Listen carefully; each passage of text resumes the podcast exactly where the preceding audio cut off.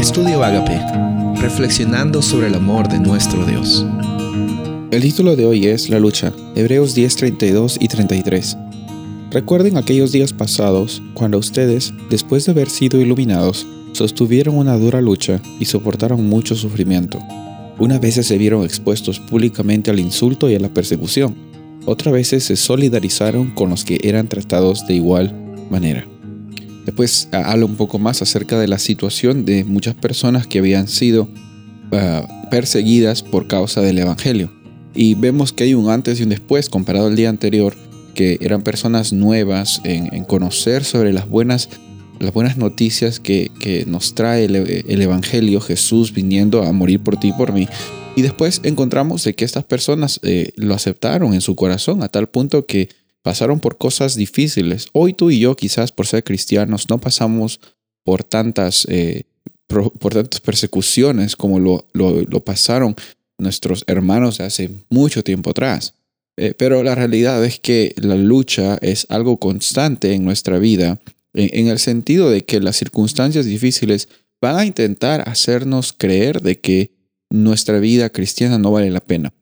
Van a intentar hacernos creer de que por los errores que cometemos, ya no tenemos acceso a la salvación.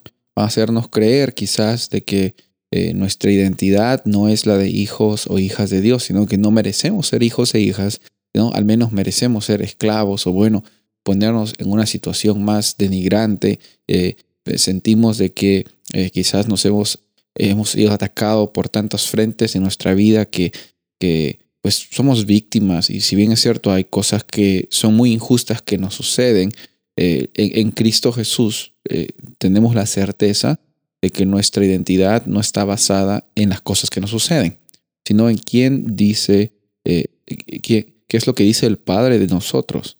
Y cuando el Padre celestial te dice a ti que eres un hijo, que eres una hija, en la lucha te está diciendo que no te va a abandonar, va a acompañarte en cada momento. Así como estas personas en, en, la era cristiana, en el primer siglo, segundo siglo de la era cristiana, pasaron por persecuciones muy grandes.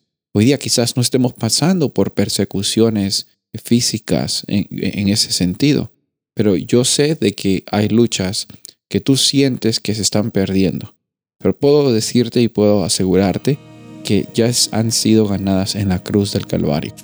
Es de ti y de mí el privilegio de ser llamados hijos de Dios santos, elegidos, irreprensibles, destinados para salvación, no por nuestras obras, no por lo que hemos hecho, lo que estamos haciendo, lo que haremos en un futuro, sino por quién es esa persona tan maravillosa que es Jesús.